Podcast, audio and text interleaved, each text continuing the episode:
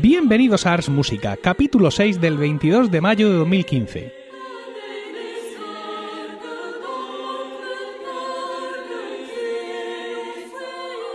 Muy buenas, mi nombre es Emilio Cano y esto es Ars Música, un programa sobre música antigua producido por el coro del mismo nombre, un grupo especializado en este tipo de música y con sede en Murcia, del que soy orgulloso director. Tengo aquí conmigo al otro presentador del programa, mi co-host, Diego Jaldón. Buenas tardes, Diego. Hola, buenas tardes. Estamos hoy en el estudio 2 de Emilcar FM, que es el salón de casa, de mi casa, contrariamente a lo que solemos hacer, que es estar en el estudio 4, que es el salón de casa de Diego. Y bueno, hemos traído aquí un tema muy interesante que espero que se haga vuestro placer y que nos perdonéis un poco de esta distancia, porque nuestro último programa publicado fue el 26 de abril y no hemos cumplido nuestra periodicidad de 3 semanas porque, bueno, por motivos personales y de infraestructura que no vienen al caso. Bueno, vamos a hablar de música antigua, que para eso estamos aquí. Tanto si sois muy, muy, muy devotos de la música antigua, como si sois unos aficionados, digamos, light, es decir, os gusta la música clásica en general, y pues bueno, pues allá va ese motete, traiga usted para acá esa pasión. Siempre existe un grupo de obras que son las más conocidas, ¿no? Que son los grandes éxitos, que si la misa del Papa Marcello, el Miserere Allegri, el Gloria de Vivaldi, ¿no? La suite de Bach. Y no solo en el barroco, sino también en música renacentista, ¿no? Sí.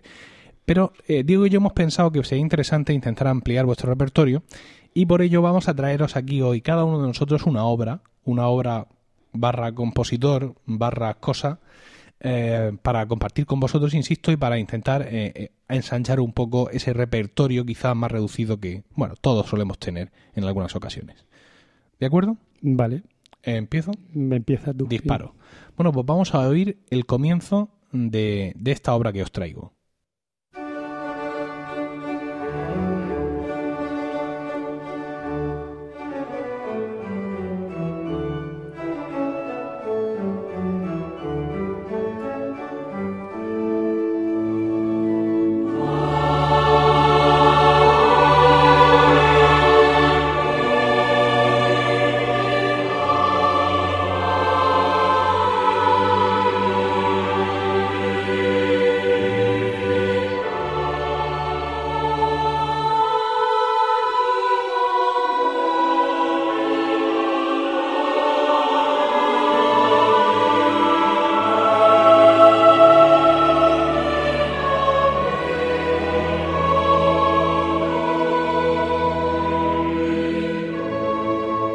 Esto que acabáis de escuchar es el Magnificat en re mayor de Jan Dismas Zelenka, que es la obra y el autor que yo os quiero traer. La versión es de la Coral Universitaria de Murcia en 1995, es una grabación que hicimos producido por la propia universidad con, a ver, acércame la carátula del CD, con la Orquesta del Conservatorio Superior de Música de Murcia y dirigidos por José Miguel Rodilla. El director del coro era Enrique González Emitiel, nuestro maestro, y escucharéis ahora, porque vamos a poner algún trozo más, como solistas a Estrella Estevez y al contratenor Mark Chambers. Sí, del que ya hemos hablado. Del que ya hemos hablado aquí, efectivamente. Entonces voy a comentar algunas cosas de Zelenka, y es que nació en 1679 en Lunovice, la actual República Checa. Su padre organista fue el que le dio la primera formación musical que quizá pudo complementar en el colegio jesuita de Praga, llamado Clementinum. Ya en 1709, como músico profesional, fue contratado como contrabajo en la capilla del Conde von Artig en Praga, y en 1710 en la capilla real sajona, ya en Dresde. De 1715 a 19 estudió con Fuchs en Viena y con Lotti y Scarlatti en una escapada de fin de semana que hizo a Italia, seguramente. En este año que hemos dicho, 1719, fijó ya su residencia definitiva en Dresde, donde fue nombrado en 1721 vicemaestro de capilla de la corte Augusto II de Polonia. Por Dios, qué título. Convirtiéndose en ayudante del compositor Johann David Heinigen. En 1729 fue nombrado director de música de la iglesia y permaneció en esta ciudad ya hasta su muerte, hasta 1745. Es un compositor, Diego, Zelenka, incomprendido en su época. Bueno, o tal vez demasiado comprendido, quiero decir. El problema es que en su época su estilo está bastante trasnochado. Como hemos visto, su maestro fue Fuchs, que era un señor que hizo un tratado que se llama Gradua Parnassus, donde hablaba del contrapunto que ya empezaba a tenerse como algo de modé en esta época. Recordamos que, bueno, él es ya casi un autor preclásico, pero compone, al igual que Bach, en un estilo totalmente barroco, con fugas, como veremos en esta obra, en el Magnificat, tiene una fuga final que es totalmente parece una fuga instrumental. Entonces ahora lo... Efectivamente, como eso es un compositor, digamos, que compone mirando hacia atrás, no mirando hacia adelante, y eso hace que su música, pues a su muerte quede en el olvido, aunque tiene otras virtudes de las que ahora hablaremos, pero precisamente por esto, por ser un compositor considerado más carca, ¿no?, como el propio Bach, su música queda en el olvido hasta que... No, pero aparte es que tiene delito, porque estudió con Quantz, que es un compositor del estilo galante de Berlín, o sea, del estilo galante de la corte de Potsdam. Y este señor, pues se ve que no, o sea, Zelenka, a pesar de estudiar con Quantz, pues no se le pegó nada. No le caló, Lo de Fuchs fue demasiado para él. Bueno, decíamos que sí. Bach también fue considerado un compositor, digamos, arcaico, y al igual que Zelenka, la música de ambos quedó en el olvido a su muerte, y al igual que Bach tuvo a Mendelssohn para rescatarlo del olvido, Zelenka también se encontró con un compañero de nacionalidad, Smetana, sí, que fue el que resucitó su obra, ¿no, Diego? Sí, el hombre se ve que estaba buscando compositores, bueno, el nacionalismo pues buscaba el folclore y también pues compositores que digamos anteriores que hubieran tenido raíces bohemias, que bueno, porque Zelenka, igual que Smetana, es bohemio. Y el hombre, pues... El bohemio de la región de Bohemia. O sea, no es que sea... Sí. ¡Ay, madre mía! No, es que es de la zona. Sí. De hecho, es del sur. O sea, su pueblo estaba al sur de Praga, al sureste de Praga. Y entonces, claro, en Smetana de repente se encuentra un señor que se llama Zelenka, que curiosamente yo cuando le comenté a un checo, pues estoy cantando a Zelenka, se echó a reír porque para ellos Zelenka es como García. Entonces dijeron, pues vale, pues Zelenka. Efectivamente. Le hizo mucha gracia el apellido. Y entonces de ahí saqué, o sea, Smetana pues revalorizó lo que era la música bohemia del barroco.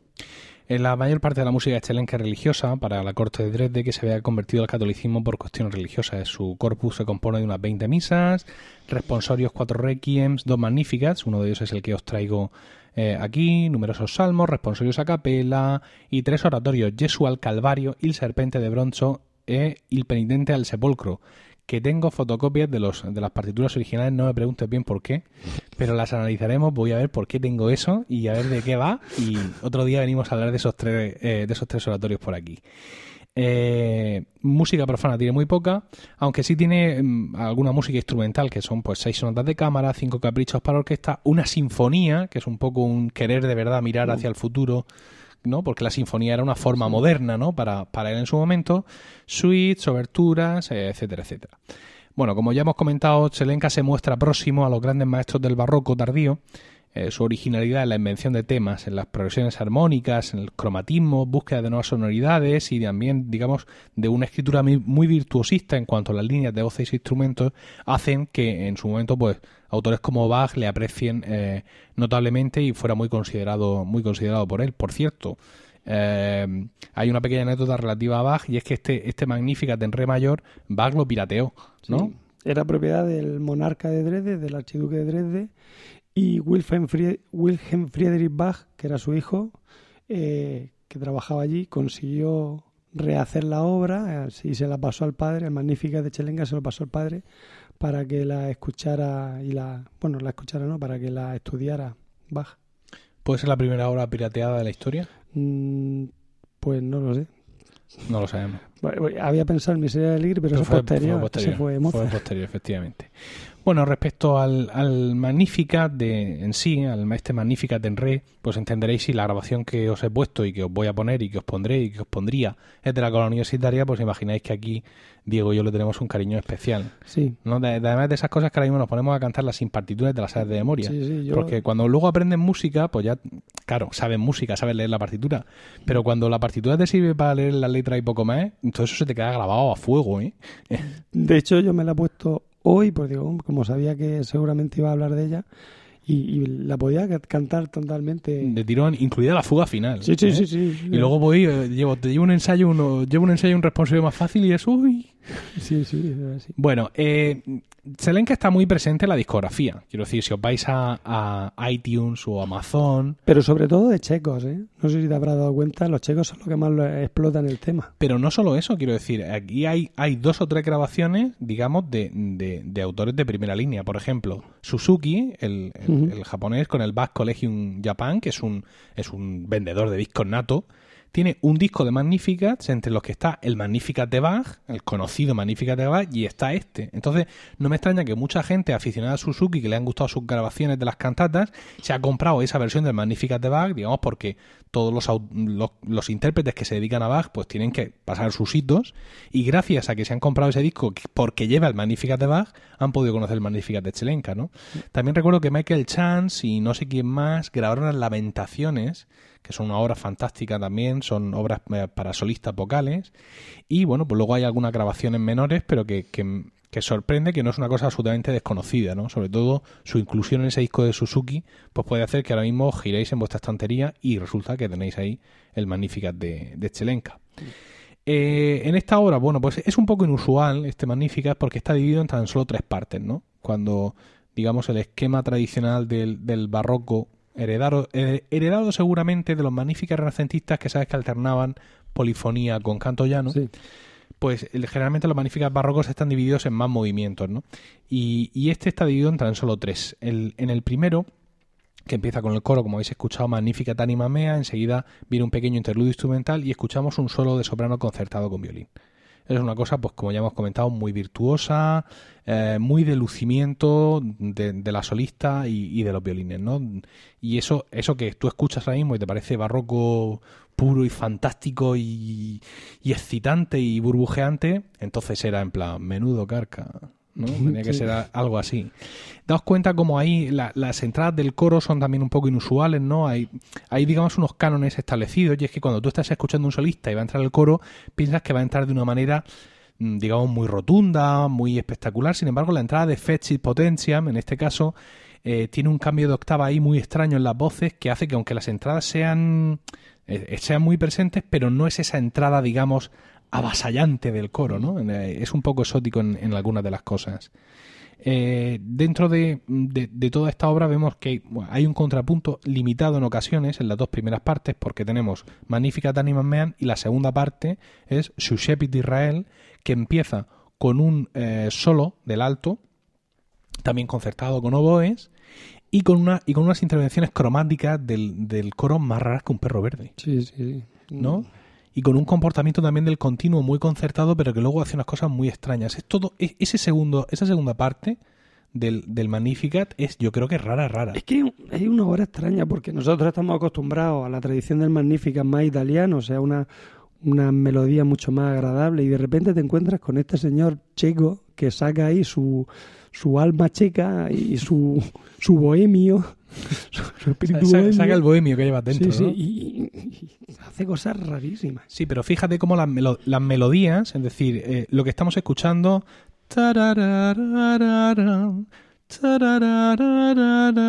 Si tiene... ¿Sabes? Si tiene es esa melodía muy clásica del barroco, sí, progresando, sí. Pero sin embargo eso luego lo contrapone, por ejemplo, con el final, el sicut locutus, que es una cosa que dices tú, a ver, ¿no? Y que además tampoco puedes considerar como moderna, porque el clasicismo no tira por ahí, ¿no? Es una cosa muy rara, y yo creo que merece la pena en estos momentos que paremos un momento para que escuchéis al menos el final del segundo movimiento del Magnificat y podáis juzgar por vosotros mismos.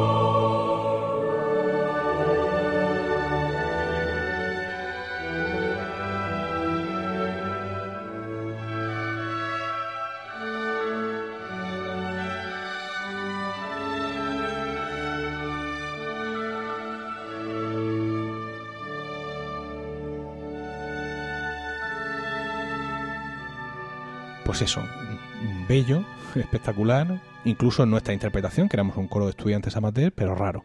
Sí, raro. Y la tercera, la última parte, el último movimiento del Magnificat es una cosa muy tradicional en el barroco, que es un amén en fuga. Sí. Podemos decir que es tradicional porque lo tiene, por ejemplo, el Mesías de Händel, ¿no? Uh-huh. Y son otras grandes obras las que también la tienen. Incluso siempre se ha rumoreado o siempre se ha dicho que la intención de Mozart, fíjate ya en el clasicismo, en su Requiem inacabado, era incluir un amén en fuga, ¿no? Uh-huh. Es decir, esto del amén en fuga es una figura muy habitual. Pero menuda fuga. O sea, sí. Es una fuga de libro, con el sujeto invertido. Tiene, es una doble fuga, tiene dos sujetos y dos contrasujetos. Es una cosa un poco... Y aparte, yo ahí le veo en ese amén su espíritu de contrabajista, porque este señor trabajó de contrabajista en la corte de Dresde, sí. Y el ton... Eso es el contrabajo, lo que acaba de hacer. O sea, ese, no, me refiero a ese... Si hacemos el chelo, sería... Esa brusquedad, sí, de contrabajista. En la cabeza del tema, ¿verdad? Claro, sale su espíritu, el espíritu de Jan Dismas, de el momento de mostrar que soy un contrabajista. Y además apura la frenada, porque no solo tenemos todos los sujetos y contrasujetos que ha mencionado Diego, sino que además también juega mucho con las distancias en las entradas. Tenemos entradas en estrecho, entradas más separadas, es decir, es contrapunto barroco a la enésima potencia, todo lo que somos capaces, aquí lo tienes. Totalmente. Con los instrumentos además doblando las voces, es decir... sin concesiones, ¿no? Aparte la melodía, quiero decir, no es una melodía muy cantable, o sea, es una cosa que parece una obra más instrumental que vocal, parece que está pensado para un órgano, para un clave, no sé. Yo la encontré, en su momento cuando me la tuve que aprender no fue fácil. No, yo pienso que es una de las obras que más nos ha costado. Yo estoy seguro que ahora cojo esa obra, ese amén, y se lo doy al Ars Música de ahora, con cantantes con mucha experiencia, con mucho conocimiento de música, y yo pienso que sudamos, pero tinta china, para conseguir darle a eso la forma que tendría que tener. La instrumentación es curioso porque fíjate que la instrumentación del Magnificat de Zelenka es amplia, ¿no? Es una instrumentación, digamos, de Magnificat, orquesta de cuerda, oboes, trompetas y timbales, ¿no? Que es, digamos, un puntito menos de la instrumentación que tiene el Magnificat de Bach, ¿no? Que tiene alguna cosa más. Sin embargo, es una instrumentación muy discreta, es decir, tú en ningún momento tienes la sensación de estar cantando un Magnificat trompetero. Tienes la sensación de que está todo muy integrado, ¿no? Es decir, de que los instrumentos doblan mucho las voces, o de que cuando no los doblan, y digamos que su superposición es como muy sutil, ¿sabes? No tienes nunca la sensación de que la instrumentación te avasalle, ¿no? Y en ese sentido, pues como tú dices, es su formación de contrapunto estricta, donde consigue unificarlo todo y que todos los instrumentos estén bien camuflados e integrados con el coro. Sí, cierto. Y bueno, ahora os pondría el amén, ¿no? El amén en fuga, pero lo que vamos a hacer es que, para que lo disfrutéis en toda su inmensidad, y dado que no tenemos que pagarle derechos a nadie por esto, vamos a cerrar el podcast de hoy, lo vamos a cerrar poniendo este amén entero, directamente así, ¿vale? Hemos escuchado un fragmento del primer movimiento, hemos escuchado otro fragmento del segundo movimiento, y cuando despidamos el podcast, entonces la música con la que despediremos el podcast va a ser este amén del Magnificat en re mayor de Zelenka. Recordad el contrabajo y fijaos, si no parece que están cerrando en vez de cantando. Bueno, y ahora vamos a continuar. Va a ser Diego el que nos va a traer una obra excepcional, que es la obra que ha sonado al principio de este podcast, en la melodía de entrada. Efectivamente, Diego pone cara extraña porque, claro, este podcast está sin montar, pero a mí se me acaba de ocurrir que cuando lo monte vamos a empezar con esta obra. ¿En Diego, qué versión? Pues en una versión que no nos cueste un duro, ya, la versión de algún coro de jubilados en YouTube. Bueno, con licencia estándar, Creative Commons. No recuerdo, esperemos que haya suerte. Efectivamente. Bueno, pues la obra que yo voy a traer es S'on me regarde, que es un motete politextual del Códice de Montpellier. El Códice de Montpellier es un libro que se escribió en el siglo XIII, o sea, en pleno Ars Antigua, y está lleno, pues eso, de motetes politextuales. Pues os diréis, ¿y qué es un motete politextual?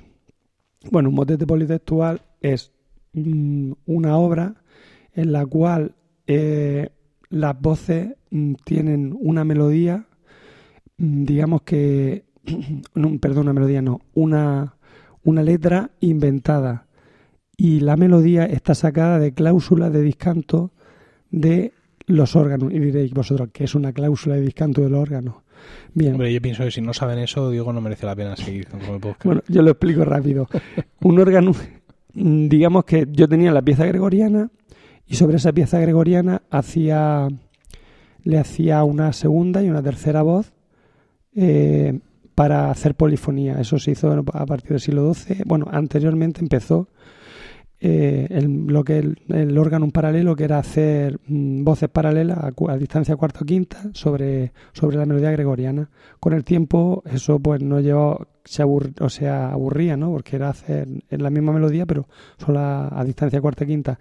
Entonces lo que se pensó era hacerle unos adornos a esa melodía gregoriana en las otras voces, en las voces organales, o sea, voces creadas. Estaba la vox principalis, que es la voz gregoriana, y las voces organales, que eran las voces creadas. Si era la voz principal más una voz, se llamaba duplum. Si era la voz principal más dos voces, ese órganum, o sea, esa tercera voz se llama triplum, y era tres voces. Entonces, digamos que esos adornos se cortaban, o sea, se cogían, eso se llama cláusula, porque una cláusula es como un corte. Bien, y esa cláusula lo que se va a hacer es que se le va a poner una letra diferente y se va a aplicar a una composición diferente. Yo cogía de un órgano una cláusula, de otro órgano otra cláusula diferente, o sea, otra cláusula diferente, y a cada uno le ponía una letra, pero encima además estas letras podían ser en latín y en francés, y por supuesto no coincidía lo que era el texto. En un texto a lo mejor se podía hablar del amor cortés, en otro texto se podía hablar del amor carnal, incluso uno podía ser en latín y otro en francés, incluso podían ser unos religiosos, hay motetes religiosos y motetes profanos. Este del que vamos a hablar ahora es un motete profano, y entonces, y lo interesante era que la voz de abajo, la voz que sostenía, que era conocida como tenor, estaba sacada directamente del gregoriano, de otra cláusula que era gregoriano, o sea, que era gregoriana, y era solo lo que era una palabra, la cual se iba alargando. Esta misma práctica ya se había hecho en el órganum florido. Pero todo esto es criptomusicología. Quiero decir, ¿cómo se llega a estas conclusiones?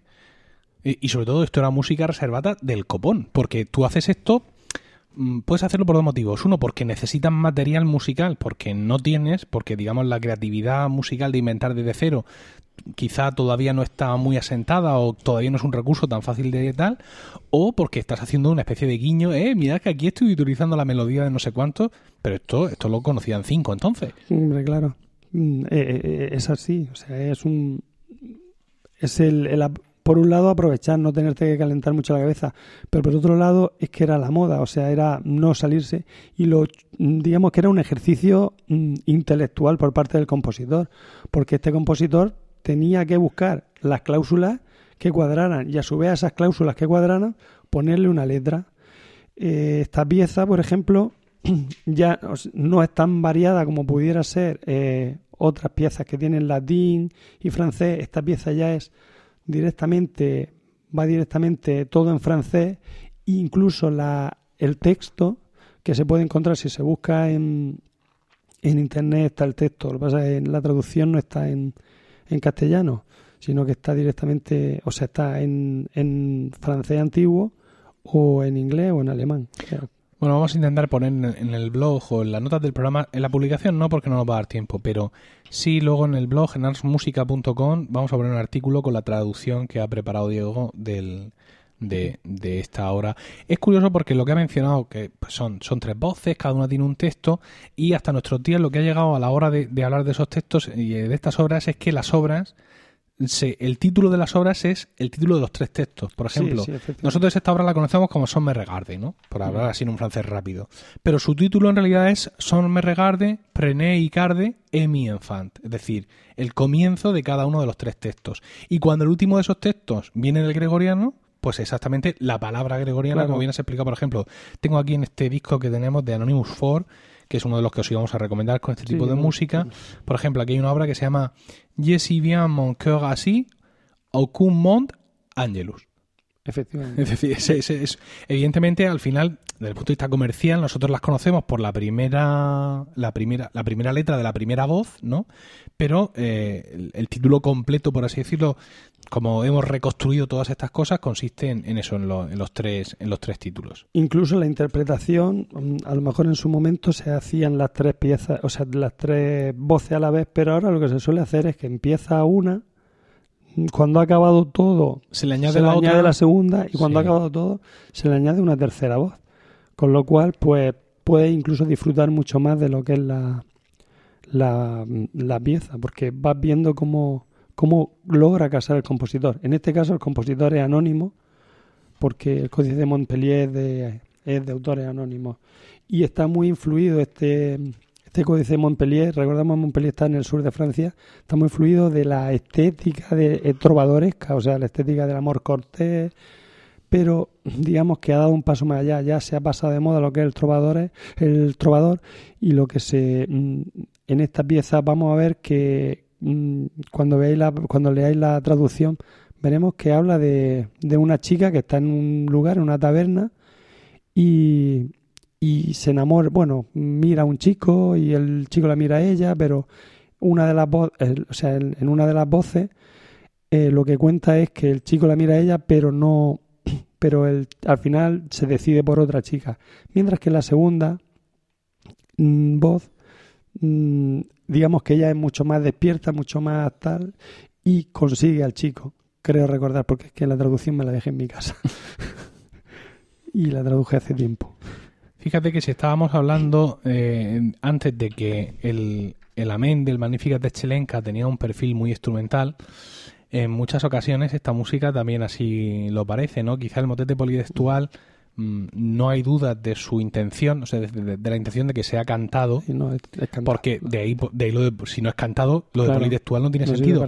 Aunque yo tengo mis reservas con el tenor. El tenor, sí, el tenor. ¿Sabes? Cuando el tenor que tiene que estar diciendo in seculum todo el rato, sí. Generalmente tú ves las notas y no están puestas para decir in seculum. No. Es decir, está respetando la melodía, pero si tú tienes un cantante, pues generalmente o hace un sonido, una vocal oclusiva, o, de hecho, podéis, en grabaciones de música medieval podéis escuchar muchas voces que hacen "ü" todo el rato, u otra vocal que han decidido, precisamente porque no tiene texto, y forzar el texto es pervertir un poco el tema. Vamos a escuchar un momento, hablábamos de versiones, una versión instrumental cualquiera que hemos encontrado de S'on me regarde.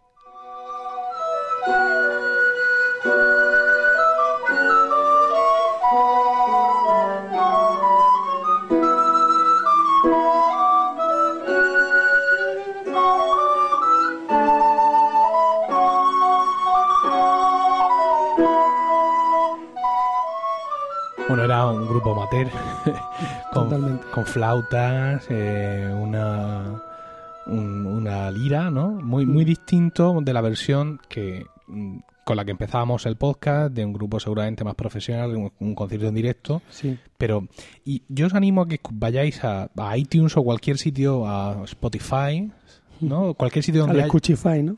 donde os permitan previsualizar o escuchar, y busquéis la versión, digamos, un poco de referencia, o las dos versiones de referencia, que son la de Anonymous Four y la de David Munrow, que en paz descanse, para que veáis cuán distinto es esto, ¿no? O sea, es decir, cómo nuestra visión de la música ahora, de este tipo de música, es virtuosista, es con tempos ágiles y es exigiéndole mucho a los cantantes.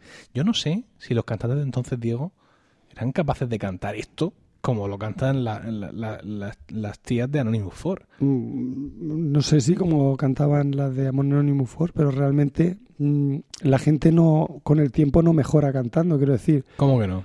Me refiero que un cantante del siglo XX no tiene por qué ser mejor cantante que un cantante del siglo XV. La garganta está ahí. No, yo creo que no. ¿Tú crees que somos mejores o peores que jugando al baloncesto que éramos en el siglo XIII?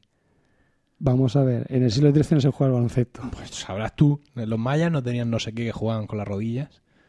Pero a lo mejor para jugar al estilo del siglo XIII eran mejor los cantantes del siglo XIII. Luego, quizá el estilo... Bueno, y aquí estamos otra vez viendo a ver si fue antes el huevo o la gallina. Sí. Pero yo sigo pensando que ahora somos capaces de cantar mejor que entonces. Talento individual aparte...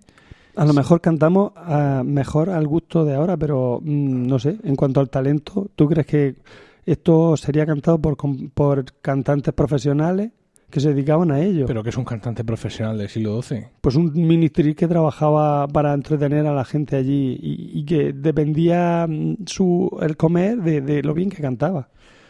Había, digamos, que era la... No sé, mira, yo cuando escucho estas versiones, digamos, modernas, cuando escucho a Anonymous Four, ¿no? O escucho a David Munrow, bueno, David Munrow no puedo calificarlo de moderno porque su grabación es de los años 60, sí. Pero escucho cómo han interpretado la música, ¿no? O sea, cómo han pensado, esto se tiene que cantar así. Yo dudo mucho que se fuera tan virtuoso en aquella época. Pero vamos, no pienses que tengo una base científica.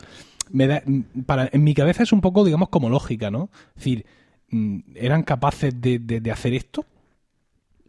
Puede ser que sí, a lo mejor no querían hacer esto porque si era una canción, digamos, un poco intrascendente y era para que la gente se divirtiera, pues le pondrían su picante y sería otra manera de interpretar, que no era ni mejor ni peor. A lo mejor tú le pones a un noble de la época la interpretación de Anonymous Four y te dice, por favor, se queda frío. Caballeros, digo señoritas, ya pueden irse a su casa a fregar.